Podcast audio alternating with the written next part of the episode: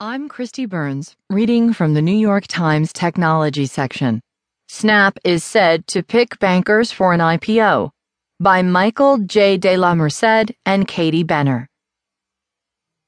The parent of Snapchat has picked banks to lead an initial public offering of stock, its first big step toward what is expected to be one of the splashiest market debuts in more than a year.